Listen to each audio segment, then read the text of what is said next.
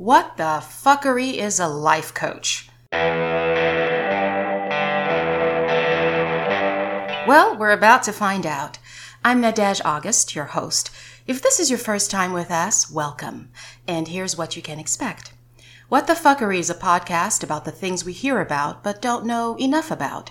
A series of conversations dedicated to hearing firsthand from the very people whose lifestyle, truths, or concepts we struggle with understanding. The very things we should know about but are afraid to discuss. Our subjects and topics may or may not be mainstreamed, but our guests and sometimes experts are in it, living their truth whether we accept them or not. And if in that process we manage to bring clarity to you, dear listener, then thank you for being curious, open, and willing. In that vein, today we have as our guest Tenley Harden. Tinley is the CEO and president of Limitless Heart Life Coaching. She's a certified professional life coach specializing in intuition and life purpose coaching. Tinley authored and self published Leap Before You Look Seven Steps to Discover Who You Are, What You Want, and How to Change the World. She continues to expand her knowledge and experience as a graduate student in Pepperdine University's Master of Arts in Clinical Psychology with an emphasis in marriage and family therapy program. Full disclosure here Tinley Harden happens to be a dear friend of mine. Yes. welcome. Thank you. Thank you so much. You're welcome. So, listen, um, in, in, in keeping it real, mm-hmm. I met Tenley, what is it, about seven years ago? Yeah. Probably yeah. at a party in Santa Monica. my first year here. Mm-hmm. At the Murphs. Mm-hmm. And uh, Tenley walks up to me. She's like, hey, you're going to be my friend. I was like, okay. And uh, she was right. Yeah. She's intuitive. I was like, that's a fascinating woman. I have to meet her. so we're in LA. Things are always trendy. Everyone's there's always something. Like I just heard of there are dating coaches, life coaches, sober coaches, all kinds of coaches, athletic coaches, running coaches. Mm-hmm. We're in Los Angeles, trendsetters there are coaches for everything, right? A life coach, acting coach, sober coach, dating coach, athletic coach. I thought coach was a purse. I thought coach was just leather, a company where you get shoes, right? Mm-hmm. All right. So, yes, you're my friend. And I'm ashamed to admit I don't know what that is. And I've never asked her because I feel like when we get together as friends, we talk about life, us, not what we do for a living. Because, well, we don't let it define who we are. Yeah. We're more than just one thing. Tenley, what on earth is a life coach? um, I think the best way to describe it is that life coaching is about taking somebody from functional to optimal. And that might sound cliche, but most of us are functioning, you know, um, relatively speaking. And when you seek a life coach, you're seeking to optimize your potential. You're really trying to tap into what you hope are your gifts, your your mission in life, what you can offer the world so that you feel more purposeful. Um, there's a lot of stagnancy that goes on for a lot of human beings, and I think many of us who are seeking life coaching or seeking something more are bored. We're just bored frankly. We're bored in our relationships, we're bored at work, we're bored with our health, we're bored with just whatever it is. And so life coaching ups that factor. Um, what a life coach does and what I try to do is help get through the blocks. So there are a lot of fears, assumptions, limitations that we put on ourselves. And those are called energy blocks. And those get in the way of optimizing our potential. So life coach comes in. It's kind of therapeutic, but it's not therapy. We can't really say that because we are not certified as therapists. How is that different from going to a therapist? So, as somebody who's in a graduate program for psychology right now to become a licensed therapist, the difference is that as a licensed therapist in California, at least I know this, um, you are you are licensed to you know work with somebody on a therapeutic level, meaning that you are diving into their family of origin, you're diving into you know addictions, behaviors that are um, might be substance abuse disorders, depression, um, manic disorders, whatever is going on for them. Whereas with a life coach, while you might have a client who has those disorders, you're not necessarily focusing on those things. You're actually focusing more on the present and moving forward. So if if a client comes to me and wants life coaching and says, "You know, I really hate my job. I just want to make more money." We're going to focus on just those things versus well, you know, where were you 10 years ago? And how did that affect you 10 years ago? Um, so it's a very forward moving, progressive sort of thinking, and more of a, it, it requires a lot of um, belief systems to be eradicated. Whereas with therapy, you're breaking a lot of those belief systems down, but you're also from week to week trying to figure out how to go um, deeper into the psyche if that makes any sense. Yeah. Uh, so, as a life coach, when you talk about uh, belief systems that the people, the person may have, and all of that, is that something you uh, unpack, you discover, you work through, you mm-hmm. figure out with them, or do they come going, "Hey, I my therapist says mm-hmm. I have this issue." They could. I mean, they could come to me with those issues, but most of the time, um, what I start with is you know the golden rule which is like how is life treating you versus how you're treating others? You know what's going on for you right now? Because they're usually patterns of behavior right? They're going to tell me well this is what's happening in my life and then i'm going to ask them where else is that happening? You know is it happening in your love life? Is it happening in your health? Because it's going to seep out in other areas. And then i can recognize what the block is. Is an assumption is it a gremlin as we call it which is the the little shithead on your shoulder who says you're not good enough and you're never going to be strong enough or tall enough or smart enough or whatever it is. Is it a limiting belief that you've held for so long? Like um all men cheat you know or um, marriages don't work out or um, you know it could be an interpretation so we interpret things and we judge people we have this critical analysis of what's going on in our lives and really, at the end of the day, some people think, well, life coaching is just about putting a positive spin on all those things.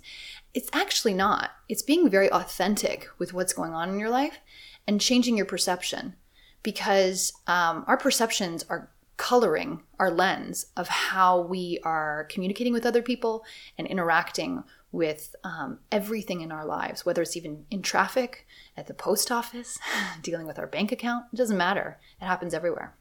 Now, how specific do you get? Because you've got you're specializing in intuition and life purpose coaching. How did you? Okay, so how did you come to these areas as your specialty? Not to say you can't do other yeah. things, right? Yeah. Um, I think because when I was going through the training, so the training's actually really tough. Um, to compare it to my graduate program right now, the training I received in life coaching, I feel like was a lot harder. Wow. while while Pepperdine's program is longer, it's um it's not as tough as the life coaching. The life coaching certification program was not just like a cruise on a weekend. It was a year long program with intense um, nightly conversations on phones. You had to go to all sorts of meetings. You had to work with mentor coaches, mentee coaches it was just extensive. So, in that process, I found my niche because I discovered that I really love working, especially with adolescents, but people in particular who are looking to find greater purpose in life. And um, because I think that's really what the core of, of what a lot of unhappiness is or where it lies is, as I said, people are just bored. And they, and when you're bored, you turn to a lot of things that are not healthy for you. Um, and they're bored in their relationships or whatever it is. So, life purpose and intuition, when you tap in to that gut instinct and when you tap in to surrendering to that and to acknowledging that it can feed your soul, literally feed your soul on a daily basis, then you have this resonance throughout the day, right? So, like, shit can hit the fan, but if you feel like you are living your purpose and you're living your dream, you've got that resonance beneath the surface it's not going to hurt you as much. You're not going to be as bothered as much on a daily basis, is what I, I have found with my clients. So, when you were going through this program, did you have to do all of this for yourself first yes. and for others? Yeah. Oh my gosh, yes. Yeah. Does and, anyone you know, fail at becoming a life coach? I'm sure they do. I mean, you know, there were a lot of people in our program who um, had a lot of stuff going on. Um, and you think that you're so you know, like I'm so self help wisdom. I've read a million books. I've read every Eckhart Tolle book. And you get there and you're like, no, you got shit to unpack, you know? And whether it's again and that is where the therapeutic process plays into life coaching. You do have to unpack that in order to clear the way for your clients. Um, there is some self-disclosure that goes on when you are a life coach. And actually in therapy um, i don't know if your therapist or anybody's therapist does this but mine does there's a bit of self-disclosure in therapy. There's more so in life coaching um, for me at least um, because my clients want to know have you been through this before? Like did you feel completely purposeless um, so yes, I did go through a lot of that, and I do express that to them that you know this is where I was, and in fact, in my book, there's a the whole th- first three chapters are all about my life and how I got through it. Mm. So, can you walk us through uh, an example of an issue someone can come to you with?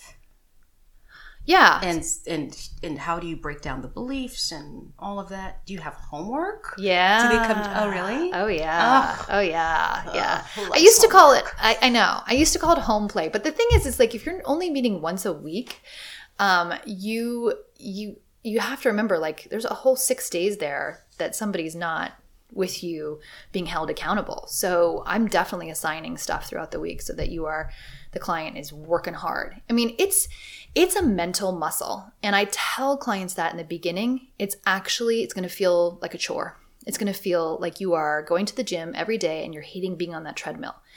Because you're changing, I, I I liken it to a rope that has been braided for a very long time. So imagine a rope being braided for a very long time and your job as a 25, 30, 35, 40 year old is to unravel pieces of that rope. It's very tight, right? And that's painful and it's hard. So, on a daily basis, um, they have to unravel thoughts. What a typical client will come to me with, um, and I, I typically work with adolescents, as you know, teenagers. So, but when I work with um, people from all ages, it's typically, as I said, they are dissatisfied with a certain aspect of their life. So um, most of the time, it's job related.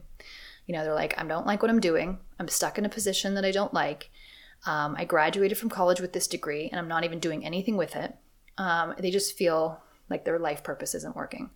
So, what we will work on first and foremost are their energy blocks. And I was trained in the seven levels of energy. So, this is how the seven levels of energy goes. Level one is apathy. It's like, I don't give a shit about anything. like, I'm gonna stay on my couch all day. I'm gonna eat potato chips. I ain't Been doing, there, yeah, done that. Yeah, it's like I don't want to go anywhere. And you know, sometimes level one's really good if you're sick. You know, you need to stay on the couch all day if you're sick. Level two is anger. So if you can imagine it, um, a woman who's abused and she's not in level one, great. She's in level two. She's angry. She wants to get out of that situation. So anger um, can be good, but it's still considered what we call catabolic energy, meaning it's energy that is disempowering or holding you back. So anger exists um, everywhere, as we can see even in our politics right now, specifically in our politics. But you can see it with people who have a lot of heart disease. They have a lot of stress going on. They're constantly sick, uh, throat issues. They have a lot of throat issues, um, acne, you know, skin issues, that sort of thing. Level three is more of like I'm to make lemonade out of lemons. I'm complacent. I don't love what I'm doing. And this is actually where a lot of clients come to me. Like they're at level three. They're like, yeah, I don't love my life, but I'm dealing with it, you know? And it's actually a dangerous place to be because you do not want to stay in level three for too long. Um, as we know, the universe hates complacency. It will throw you a huge curveball so that you can get out of complacency. Level four is gratitude or generosity. So it's like, all right, I'm going to step out of my own way for a second and help somebody else out. And that frees us up energetically because then we're no longer trapped in this like, me, me, me, me, me, I'm so awful, my life sucks, you know, that sort of thing. Level five is all about, it's actually where a lot of really successful CEOs live. They are like, how can I make this work for everyone? It's like really good coaches of a football team. You know, like, how do I strategize for everybody on this field and make it work for every single person. And then level six is about creativity. It's like, uh, you can imagine, I mean, you're an actress, so it's like where you reside when you're really feeling that character. I watched Carrie Underwood sing the other day, and I was like crying my eyes out because you could tell she was just in that state of bliss, of creativity. So when we activate creativity in us, we're really freeing up so much energy. And then level seven is the highest level, and it's sort of Buddhist, you know, or Jesus like. It's very, very Mother Teresa, you know, just resonating at such a calm, peaceful, higher consciousness. Who do we know that does that? You know, when people go into a state of complete bliss in meditation, you can get mm-hmm. into level seven. I actually have heard too from when Carrie Underwood gave a an interview and Pavarotti and a couple other artists. They say that they they black out when they sing. Mm-hmm. You leave your body. Yeah, so that's a level seven. Um, so that's where I start with clients, and I'll look at you know where are they resonating on a daily basis, and then I have them measure and gauge their levels for a week as homework. You know, like what are their thoughts on a daily basis? Level one, level two, level three. Where are they?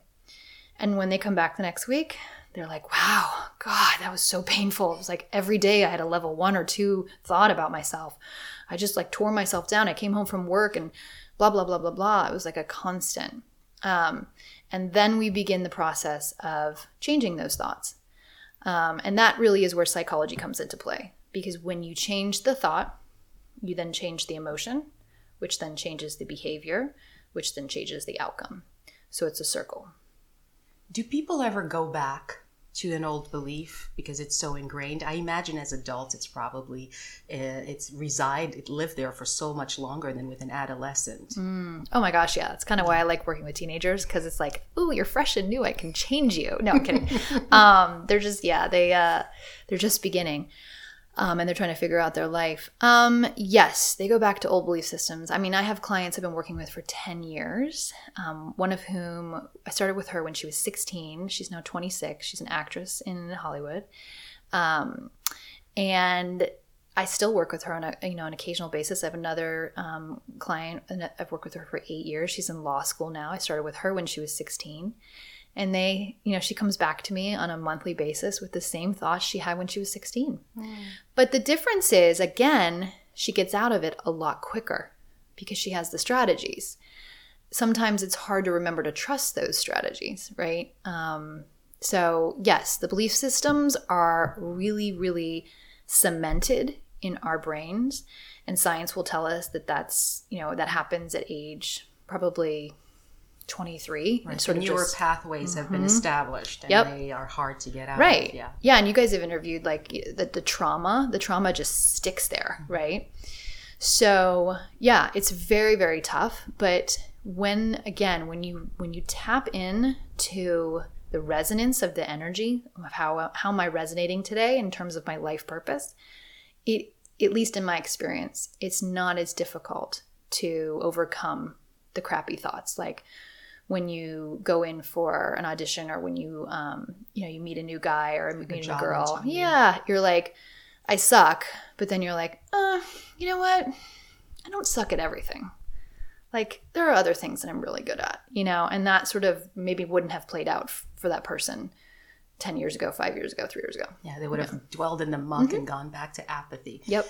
Do strategies sometimes change as your clients evolve or or your the adolescents as you become an adult do we need different tools or strategies or does it pretty much stay the same? Um yeah i mean as a an adolescent when i work i mean i've worked with teenagers for gosh 15 years. And in my experience um there's a lot of i don't knows. When i ask them questions it's like i don't know. I don't know. I don't know. Because, you know, the idea to tap into your emotional um, psyche or your awareness or your or your intuition as a 16 year old 15 16 year old is sort of foreign to them. That's not something that high schools are teaching these days or ever have taught. So yeah there's definitely a difference there. But i have a 56 year old client and he in the beginning of our sessions he was like you know i've never thought about it this like so he even had the I don't knows. You know, he was like, I don't, I've never thought about it. I never thought about that. Now, that is where I brought in some therapy um, and where I combined my therapeutic approach because he did need to go into his past uh, relationships because he's in a current marriage that he loves but he's worried that he's not being a good enough husband you know because he's he gets into like little tiffs with his wife and he just wants he loves her so much but in his first marriage all they did was fight and they met at 18 and they had three kids, and they fought and fought and fought and fought and fought until they divorced when he was 27, I think.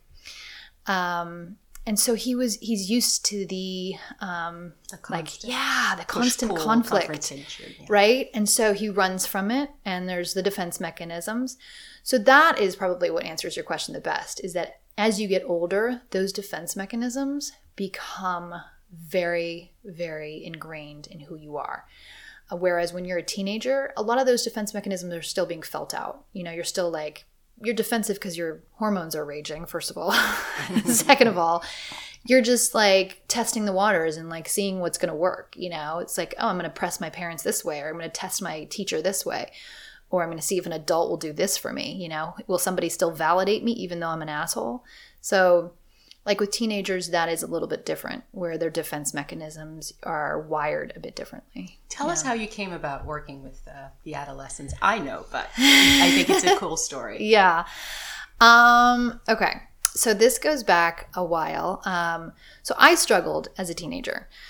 I was 16. Um, you know, there was uh, addiction in my family, and um, you know, I had a I had a relatively safe and healthy childhood, but I had some challenges. I was the youngest of four. It was a very competitive family of um, athletes, and I was an athlete, and I was a tennis player, and so I um, I actually said this to my dad the other day. I spoke my truth. I was like, "Yep." I said I never enjoyed a single moment of tennis. The other day, I said that to my dad, and he was like, "What? Wait a minute.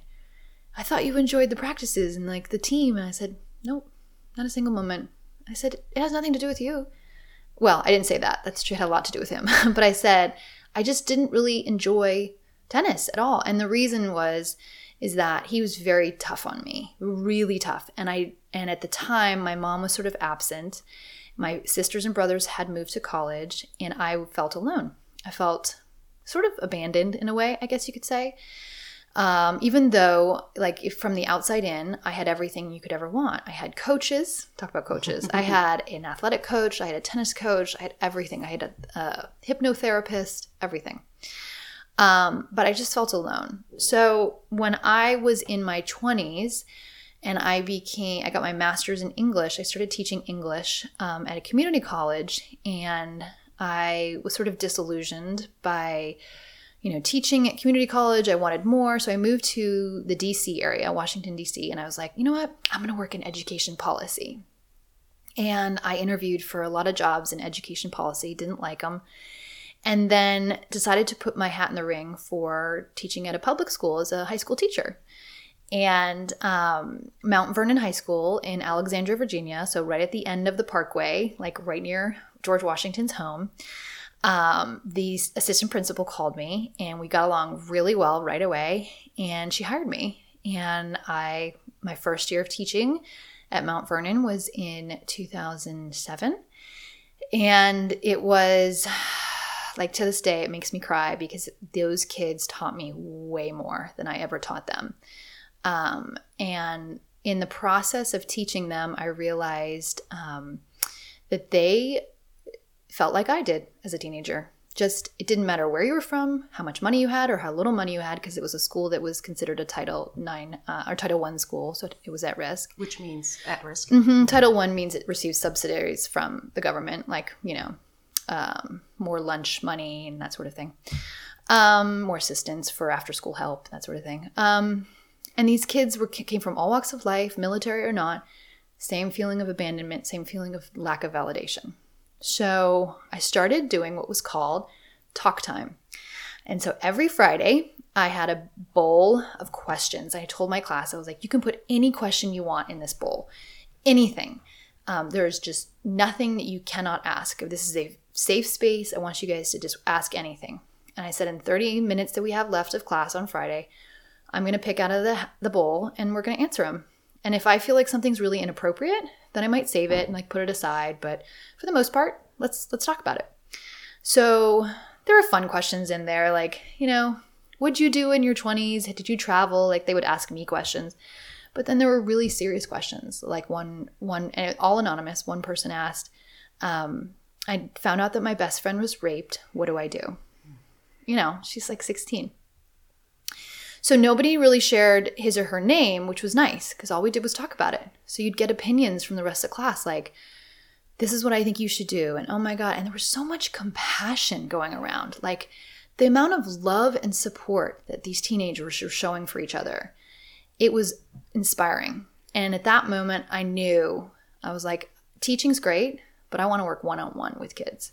I want to continue to find out what makes them tick and help them grow as much as possible. And so they would come to me at lunchtime and after school. Um, you know, I have like tons and tons of files of their letters and their paintings and their sketches. Um, at the end of the year, instead of giving a final exam, I asked the question on a final. Well, I had them study for the final exam. I kind of tricked them, and I said, "Yeah, you're going to read all the poetry and you're going to study for the grammar and all that stuff."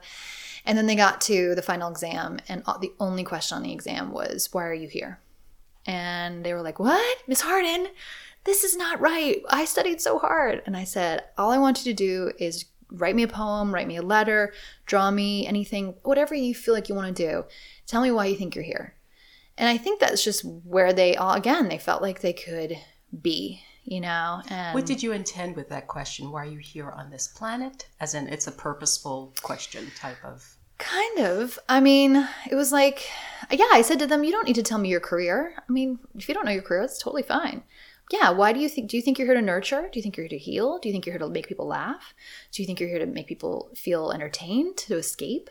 Do you think you're here to inspire? Do you think you're here to educate, lead? Um, do you think you're here to tell stories? Like, what is it? And uh, you know, I had a lot of musicians in the classroom, so they wrote lyrics. I had some uh, one artist; she was fabulous artist, so she wrote this. She did this like labyrinth, you know, she did this maze with like all these characters in it. Um, and then I had other students who were like, I don't know, and they wrote me a letter like, I don't know, but I know that I I love my family, and maybe I want to be, you know, a family person. And so mm-hmm. it's just about self discovery, you know. Yeah. What so, a cool class. Yeah. Wish I was there.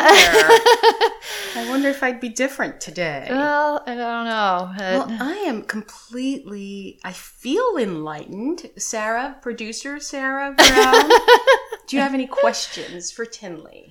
Not that I can think of. Excuse me. I wonder, is there a can you work with people you know well, or is that sort of? I have, I have. How does that work out? Um, it's been okay. I, you know, I think so. It's it's a little funny because sometimes my family will be like, "Can you please take the life coach hat off?" You know, and like.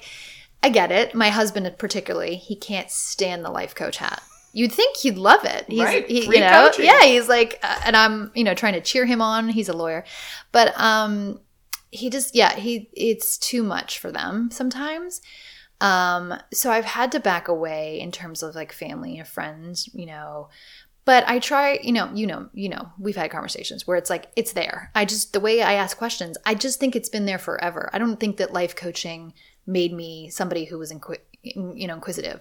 I've always been inquisitive and curious and wanted to know why how well where did that come from? What's your plan? Yeah. What are you gonna do? What are you gonna do? Here's what i think you should do. Yeah i know. The advice train like i try to step back but it's not always easy. But you know i do i do like action. Um you know i think I think that's a huge part of life coaching, which is like, what's the plan of action, right? You know, you came to me, you were dissatisfied with your life. Okay, what's our plan of action? Um, but my biggest lesson in life, my biggest curriculum, I believe, is um, learning how to trust and not, not being always about action, which is really, really tough. Um, and it's interesting because I am an intuition and life purpose coach, right? So it's like leaning on the intuition and trusting that and not always being about action. Knowing when you really do need to take action and being like, okay, I feel like I need to go and do something about this, and knowing when to step back and being like, I'm going to surrender, allow, and trust. Um, so that's where I have worked on that a little bit with friends. Like, just take a step back, T. You know, take a step back and be like, let them be. You know. right. Yeah, because it's so much. It's always easier to see for someone else so totally. clearly and objectively. Yeah. How honest are you with yourself, though? Oh my gosh, that's a tough question. Oh, finally, a tough Uh, question. That's a tough what one. the fuck is that? I know. Now I feel like I'm being life coached. How how honest are you really? yeah, on a scale of one to ten. Um, I think I think I'm brutally honest with myself. Um, I think that uh, I have to be because if I'm not, then I don't show up very well. Like, um, there's a lot of shit I'm scared of, though. Like any other human being, you know. Um, there's a lot of shit I'm scared of, like any other human being, and uh, you know, I I I have fears, I have anxieties, but Michael Beckwith, I was listening to him the other day, and he was like, "Listen, fear and anxiety is a waste of your precious time that you have here on this earth." And he's right. At the end of the day, I'm always going to have anxiety beneath the surface because I uh, whatever I incurred in my youth that brought on that anxiety um, that has sort of been there for a while. So I will have anxiety, but to compound it then with you know thoughts that i come up with that are like well what if this happens? Well what if this happens? Well what if this doesn't happen? You know um, only brings on more anxiety. It's not good for the nervous system. It's not good for my health. So in that sense in terms of my honesty with myself i ha- i try really hard to be honest about my fears and my anxiety and realize that um, that it's it's very unhealthy for me to to just compound those anxieties. Whereas i could be like um, I could put those in a corner, first of all, and allow them to sit and allow them to just be and realize that if I really want to reflect what I want to manifest, then I could think of something completely different. So that's where I do have to be like, okay, T, you got to like check yourself here.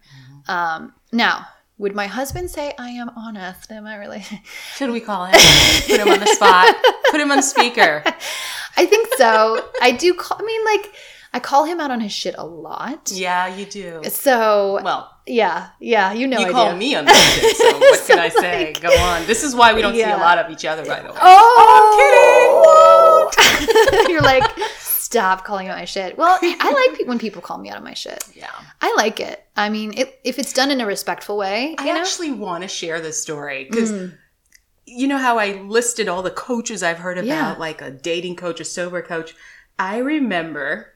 Do you remember us, like Yes. our dating stories? Yes. I just remember Tenley just telling me, Nadej, you have to approach dating like you're looking for a job. You understand? you have to go out on X amount of dates. And oh Yep. my goodness, I was like, this is too much. Yeah. Dating shouldn't be that much work. Yeah, yeah. You know? So I have to say right now, listening to all your energy levels, Yeah. I was thinking about the dating portion of my life. Yeah. I must be at the apathy. I'm level one right now. I'm just like, you know what? Unless you knock on my door, Yeah, not happening. right, right. Which isn't very helpful. Well, I was there many, I mean, eight years single.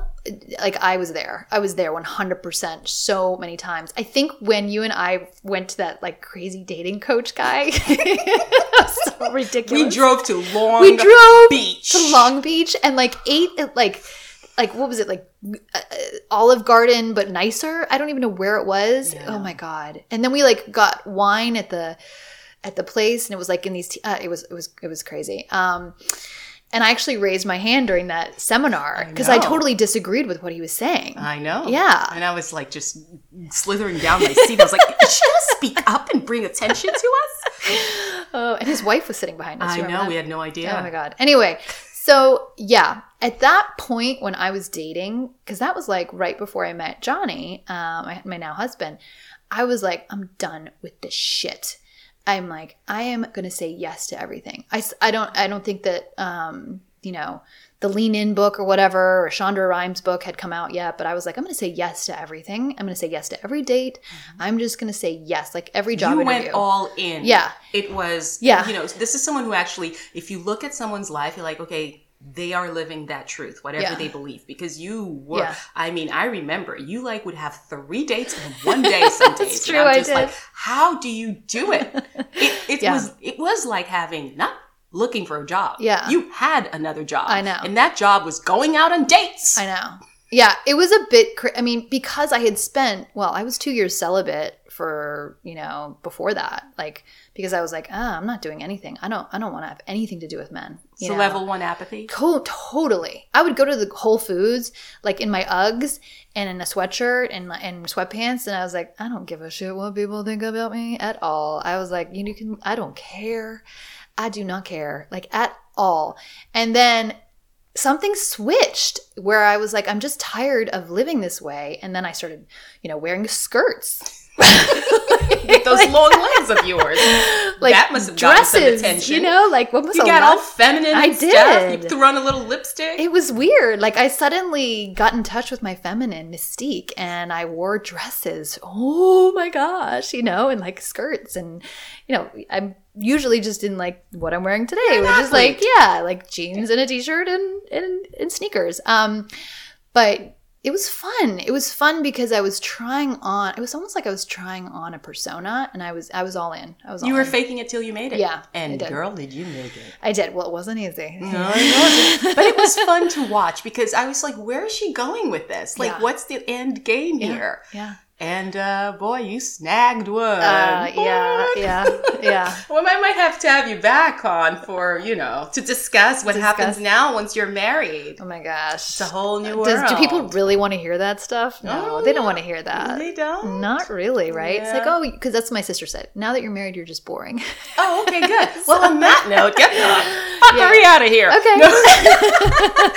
No. no, but in all honesty, thank you so very much for coming. thank you. Love you to pieces. Love you, girl. I believe we understand. I understand now what life coaching is. I finally know what my friend does. Mm. Yeah. So, which is, I'm going to a client. I'm like, okay, I never know what that is. Client. I'm like, a yeah. client. Is Right. that what we're calling it? Right. But yeah, Yeah. it's legit stuff yeah, that you know, you're doing, and you're doing it's good legit. work. Yeah, and life coaching has come a long way. You know, the the advent of it was Tony Robbins, right? Yes. And people sort of i think a lot of people, even now, when they hear life coach, they're like, mm.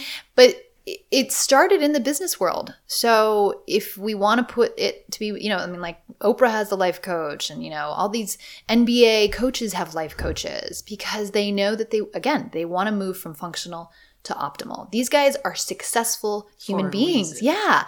But they're even in their success, they know they can be more successful. Like um, Dwyane Wade is re- retiring from basketball. And he hired a life coach, I think, recently, or he talked about working with like a mentor or something like that because he's like, What's just- next? Yeah, what's And, next? yeah, it's not Right. over. It's not I- over. Just because I made millions of dollars and I'm like one of the most successful NBA players, I still want to up my game, like beyond basketball. So it's getting a better rap, I think. Well, we're about to up our game now.